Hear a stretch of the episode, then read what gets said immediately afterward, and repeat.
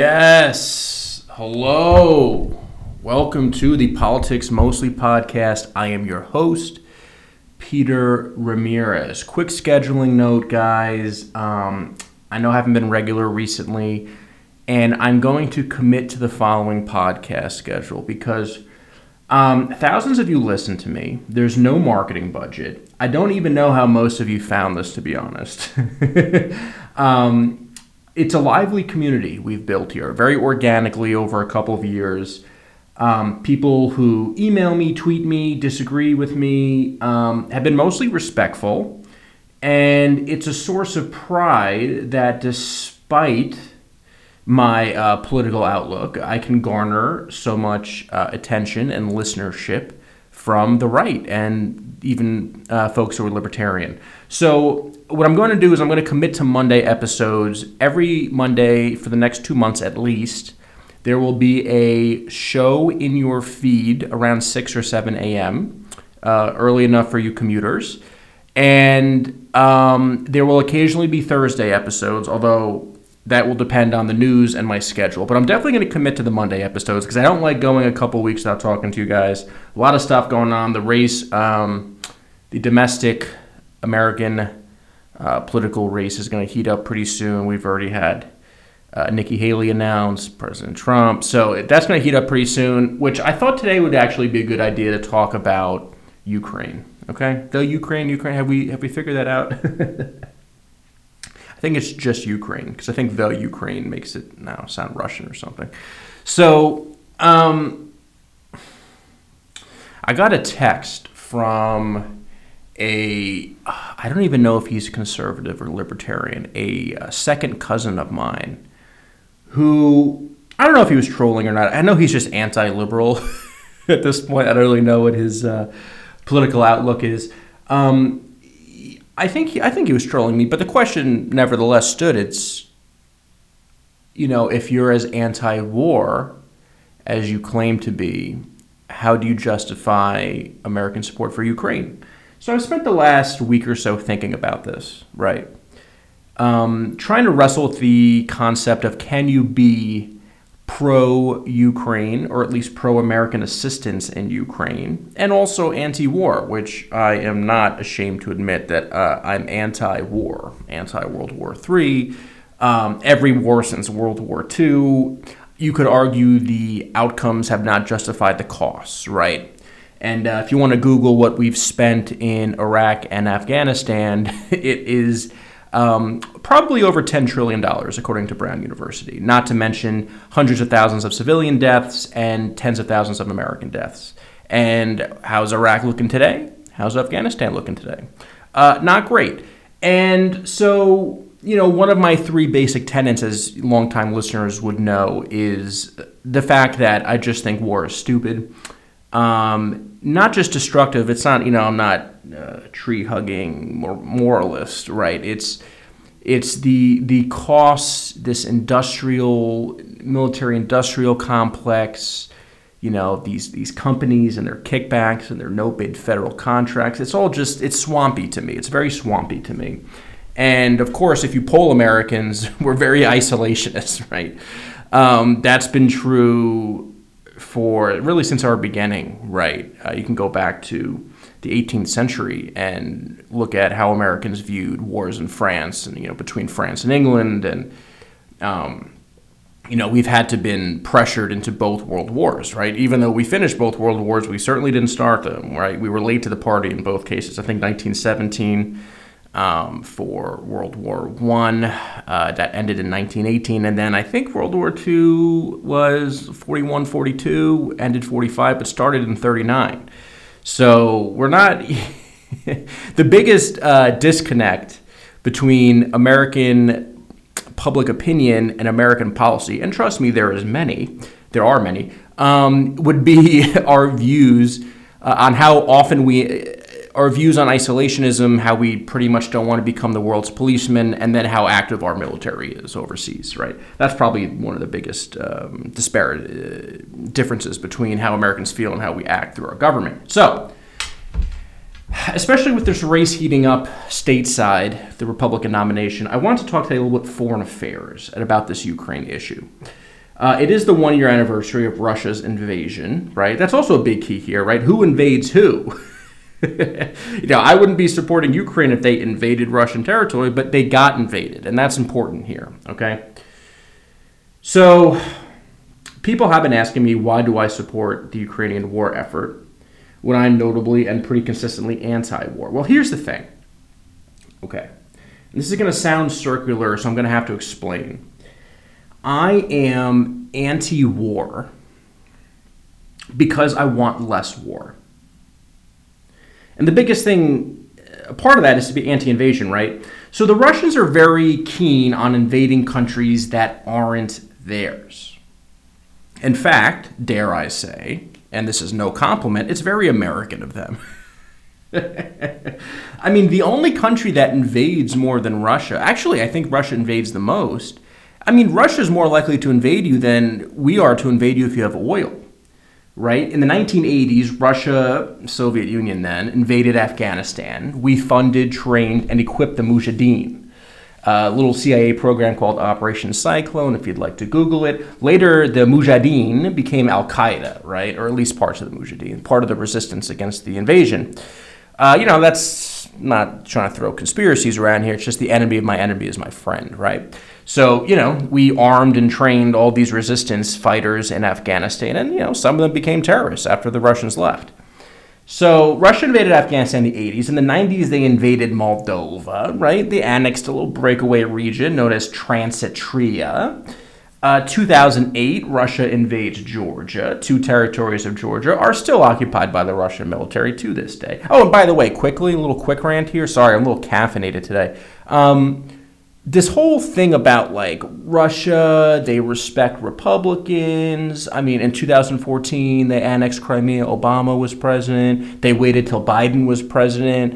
Okay, then why was Russia invading Georgia in 2008? Who was president in 2008? George Bush. And this isn't like, you know, this new wave of Republicans that brand themselves as doves. This is like George shoot 'em up Bush, okay? So I think we give a little too much credit of, like, how much Russia cares, like what political party is in charge of what House of Congress or presidency, right? Like they look at their own domestic situation. They look at, you know, structure,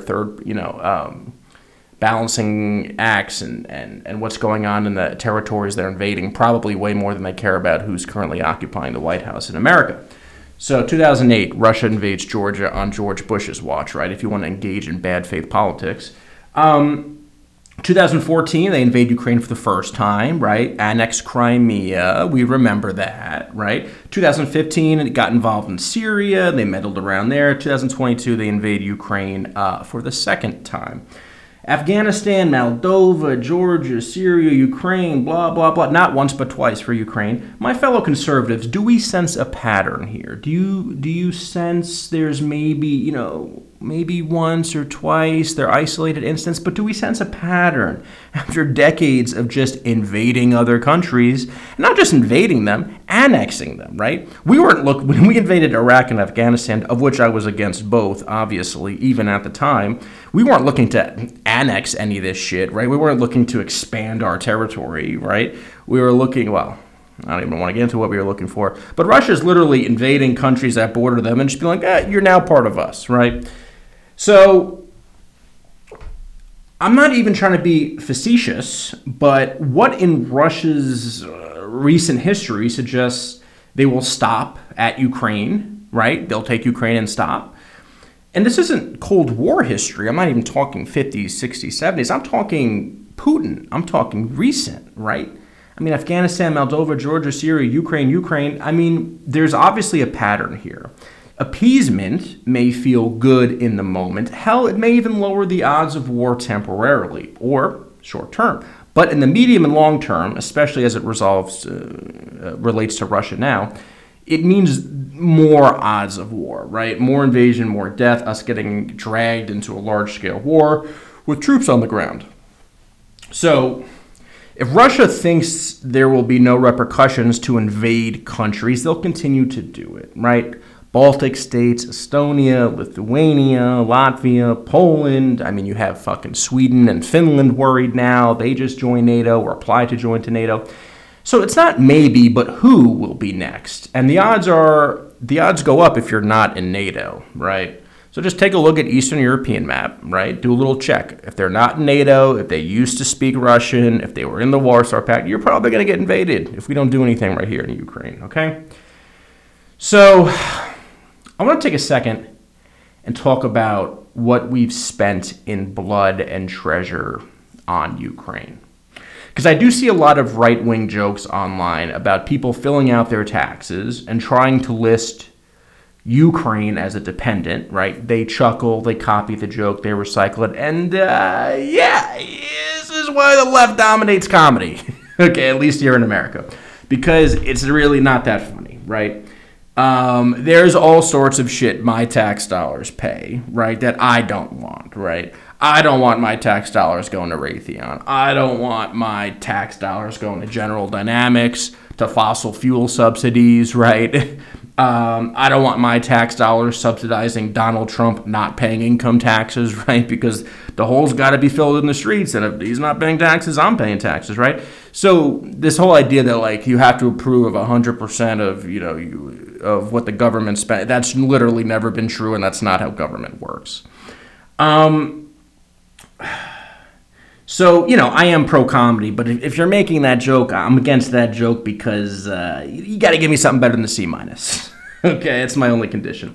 So here's the budget of the U.S. government in 2022. And I'm about to throw out some numbers here. Don't just, fade out, look back at the road you're driving. Focus here for a sec. Focus here. The numbers are important, and I did the math at the end, so don't worry. The U.S. government budget, all right, 2022. This is how much money we spent federally. This includes Medicare, Social Security, schools, right? This is military. Holy shit, the military takes up a lot of a budget. Okay, $6.3 trillion, right? $6.3 trillion. Now, that's what we've spent total, domestic, foreign, right? Just for 2022. Through right now, which I'm actually going to include 2023 numbers, January and February. So include all of 2022 for how much money we've given Ukraine. Even throw in January and February. Fuck it. I'll give it to you on the house. Military aid to Ukraine was under $47 billion. This is according to the Council on Foreign Relations. It was updated February 22nd. So unless we spent more in the last, 4 days, this is probably accurate. So just under $47 billion. And this is military. I'm not going to include economic assistance because a lot of that is loans that we're going to get back. Some of it is like extending credit, right?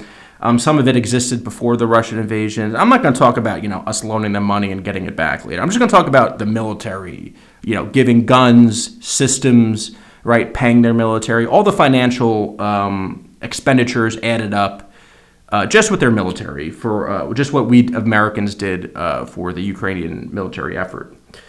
So $6.3 trillion is the budget. We've given them $47 billion. Now, I know math isn't our strongest point here, right? China's running laps around our kids mathematically, but I did the math. And yes, I am a valedictorian of my college. So, I trust my math here. That plus I use fucking calculators. So if military aid is $47 billion to Ukraine, and that includes 2 extra months, right? Remember, I'm giving you 2 months for free. And if we spent $6.3 trillion total in 2022, that means the military aid for the Ukraine amounts to 0.007% of our budget, right? Not 7% of our budget, not 0.7% of our budget, not 0.07% of our budget, but 0.007% of our budget, okay? Now, look at what it got us, right? Russia is probably our number one adversary, right? ISIS is a lot more aggressive, but, they're less prevalent. I haven't heard from them recently. China, China's more powerful, but they're less meddlesome. They're dealing with Taiwan, Tibet, a little skirmish with India on their disputed border here and there. What are the odds China invades Nigeria? I would say pretty low. They're kind of focused on their own shit. I'm not defending China because you guys know I'm not a huge China person. But if you consider the fact that, okay, China's more powerful than Russia, but Russia's more aggressive, you could make the argument that, right now our number one adversary is Russia, okay? So here is what 0.007% of our budget has gotten us. One, 200,000 casualties for Russia. Okay, about 40 to 60,000 of those are pure deaths. The rest are injured fighters. This is according to a UK intelligence report. 200, a fifth of a million people killed or injured fighting Russians fighting Ukrainians. Even with oil and gas exploding recently in price, which usually means good things for Russia. Look at what they did in 07, 08 during the same circumstance. The Russian economy shrank 2.1% in 2022. That's called a depression for those of you who... I mean, fuck. We have Republicans here saying we're in a recession, depression, and our economy grew at 2.1% in 2022. And in 2022, what did Russia do? Got slapped with sanctions. A bunch of companies left. They can't sell. They sell less than 50% of what they used to sell on the international commodities market for oil and natural gas. And their economy is free-falling, right? A 2.1 shrinkage in a single year. We'll see how bad they do this year. And after the invasion, and again after conscription by Russia, right? Remember, Russia introduced conscription, a draft system. This is making people involuntarily fight, right? This is not just a volunteer-based army. They're now forcing young men to fight. There have been waves of people fleeing Russia. Okay, people fleeing Russia. The most conservative estimate I found was from GV Wire, and they claimed, according to sources, multiple hundreds of thousands of Russians fled Russia. Okay, and spikes were immediately after the invasion of Ukraine, and again after they introduced the draft system. Right, you got all these Russians booking one-way trips out of Moscow. Okay, that's a problem for demographically for Russia. So. Let's talk ROR for a second, rate of return for you non-financials out there. This may be, and once again, I'm a jokey guy, but I'm not joking here. ROR, is this the best investment the U.S. government has ever made? I mean, I'm being serious. Look at what 0.007% of 1 year of our budget got us, right? We're talking our number one adversary in the world lost 200,000 fighters, right? You got human capital fleeing the country in levels you haven't seen since World War II. The economy shrank by the most it shrank in decades. And they're international pariahs. They got a handful of friends, Iran, China, even the weird kids at school have friends. Internationally isolated, they're embarrassed, they're crippled. They're going to lose this war, and think about invading another one of these Eastern European countries. Maybe they think not to once they see how much it's going to cost them. And what, for the price of less than half of the Department of Education, we get all of these benefits? Are you kidding me? The budget for the Department of Defense is over $800 billion per year, and that's under a Democrat. That's under a Democratic president. That's under a Democratic Congress. And this is what, or at least the Democratic Senate, and this is the little we give up to get all this in return, okay? So, little odds and ends about my views on the Ukraine before I wrap it up. The military equipment we're sending over to Ukraine to kill Russian soldiers is equipment that is, a lot of it's decommissioned, okay?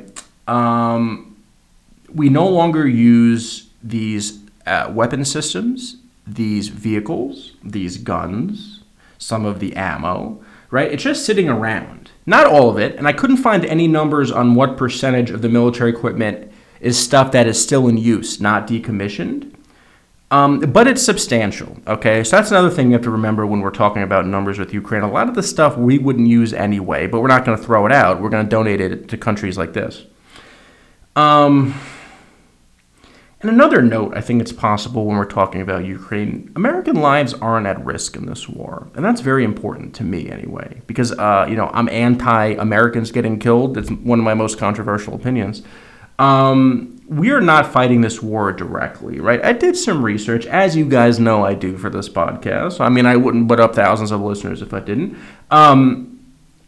Looks like 2 Americans were killed. These were voluntary people who went over there on their own, right? You can't really, if they want to go, if they want to fly over to, you know, Ukraine or a neighboring country, Poland, and you know, take a train in like Biden and volunteer to fight, the U.S. government can't prevent that, right? But they're not, you know, they're not official. They're not U.S. They're former U.S. troops, but they're not part of the military. They weren't ordered there. They went there on their own. 2 of them died. 2 were captured, and I see a handful of civilians were killed, including a journalist. Now, these are all tragedies, right? These are all tragedies, but this isn't Iraq or Afghanistan, right, where bodies of American soldiers are coming back stateside, okay? Biden really has united the world against Russia, stopped the Russian advancement, donated some old guns we don't use, and we've kept American lives out of the war zone. It really is miraculous when you think about it. Now, it's not all good, right? And this is how I'm going to end the episode, on a bad note, because fuck you, you don't pay for this shit. So I am very anti-war, not even out of morality reasons like I discussed at the top of the show, but because, you know, every war since World War II, you could make the argument that, you know, was Korea worth it, was Vietnam worth it, was Desert Storm worth it, was Iraq, you know, Afghanistan, you know, none of these places are necessarily better when we leave, and this is not counting the hundreds of thousands of civilian casualties and the tens of thousands of American casualties in our military. And, of course, the trillions of dollars we pump in here and nation build elsewhere when we should be nation building here. So there are 3 things, right? I think being honest, if you are a liberal Democrat, about risks here is important, okay? Because this isn't just blind, you know, Biden gets a blank check and it's back to containment. And we're back to the World War, you know, back to the Cold War era of containment. Because I don't think that would be in our long-term interest either. So we really have to balance this. And I think there are 3 things I'm looking out for, right? One is, you know, I'm pro-American aid to Ukraine for now. We are late February 2023. Facts can change. Territory can be lost. It's a dynamic and fluid situation. So I'm going to reassess it as new data becomes available. I'm not ashamed to admit that, right? I'm not one of these, like, war is always bad, war is always good. What are the facts? What are the pros and cons? How can we think about this clearly, right? You know, what if Ukraine pushes Russia out and then tries to retake Crimea, and then it gets bigger, right? What if Ukraine pushes Russia out and they start invading Russia? You know, these are things where I'm going to have to take a look at it and probably, you know, have some skepticism about it and hope American involvement is limited if these certain contingencies happen, okay? Number 2 is China's emergence in the war is not good. It's just not, you know? They're not doing this because they're doves, they're good people, they're looking out for human rights. They like Russia because we hate them. I don't need to go to international relations to learn this, that, you know, your international actions as a state actor are about balancing competitive interests. China's emergence in the war is not good. They've been backing Russia logistically up to this point, and now the U.S. announced they're thinking about arming them, you know. And, you know, there are bellicose natures. There is a bellicose nature in American, you know, selective American leaks in the military. You know, they want to fire up the public. They want the public to stay engaged in the war, start caring about the war. And, you know, there's, like I said, $800 billion sloshing around. That's a lot of money to be made. So, you know, these leaks are going to come out from time to time, right? I mean, shit, look at the New York Times, all the shit they leaked leading up to the Iraq invasion. I mean, they were, you know... military-industrial complex is practically begging people to invade these countries to the point where when they're ready to invade them, the American public actually wants it, right? Manufacturing consent, shout out Noam Chomsky. But, you know, at the same time, we have to be honest here. If China gets involved militarily, that raises the stakes, and that's not a good thing, right? So I'm being very honest. I'm concerned if China gets involved in this war, especially if they get involved militarily. Now, of course, once the Americans started floating around these ideas of China arming Russia, the China starts saying, oh, we're actually for peace. Yeah. Ask the people in Tibet, right? Ask the people in Taiwan, ask the people in Xinjiang, the Muslim territory in Western China. It's you know, the Uyghurs, the 9-dash line, how they treat Vietnam, how they treat the Philippines, how they treat the Japanese, right? How they slow walk us with the fucking North Koreans. Don't even get me started on China. This is a Russia episode, though, so let's come back. So yeah, one is, you know, I'm pro-Ukraine aid now. We'll see how I feel, and you know, as data changes and the situation changes. Two, I don't like China getting involved, right? That makes me more hesitant to send more aid and to become more involved, because you know, I'm anti-World War III. That's another, you know, that's another controversial opinion I have. And three, this is probably the biggest one. I'm a little uncomfortable with the amount of war hawks that are now nesting in my party, okay? I'm a little uncomfortable with that. There is a little anti-war backlash in the hard right of the Republican Party. Well, actually, they're anti-war with Russia, right? They like Russia because Russia is anti-woke. Russia really hates the gays. So Republicans like Russia, right? Because, you know, they hate the gays, so Republicans like them. But look at their statements, these MAGA people who claim to be anti-war, especially anti-war with China. Look at their statements about Iran, you know? Look at what these people think of Venezuela, about Cuba, about the Middle East, about Taiwan, about China. Then, once you look into these MAGA people's views of the military with those other countries, come back to me, I'll be here, and let me know if you think they're really anti-war, or as anti-war as they say they are, okay? So, some anti-Trump Republicans, some neocons, some warmongers, some John Bolton acolytes, right? They've been turned off by this MAGA contingency in the Republican Party, and now they book themselves on MSNBC and CNN because Democrats, for the most part, support the Ukrainian war effort. I hope this is a short stay. I really do. I hope it's a temporary reprieve because I don't want these people and their destructive pro-bombing tendencies in my party, right? I don't want them to find a home in this party, in the Democratic Party. So I am worried about that too. So those are my three concerns about Ukrainian, things I'm concerned about. But for the most part, you know, based on how little we're giving Ukraine, how much we're getting out of it, the fact that it's probably preventing more war and more invasions in the long term, I'm very pro-Ukraine militarily assistance. So thank you guys so much for listening. I will be back Monday. I may drop a surprise episode here and there on Thursday, so check your podcast feeds. And if you can, look, I don't have money to push this in marketing, make videos, you know, put stuff out there. I do take a lot of time to research, to think, to edit, to publish. I keep this ad free. Recently, I have run a couple ads, but nothing crazy. So, you know, if you're enjoying this for free, you know, feel free to recommend it to a friend who you think will like it, and definitely subscribe. That helps me too with my numbers. And leave a review. I do read them eventually, you know, when I get around to it. Okay. So thank you guys so much. I will see you a week from today. Have a great day.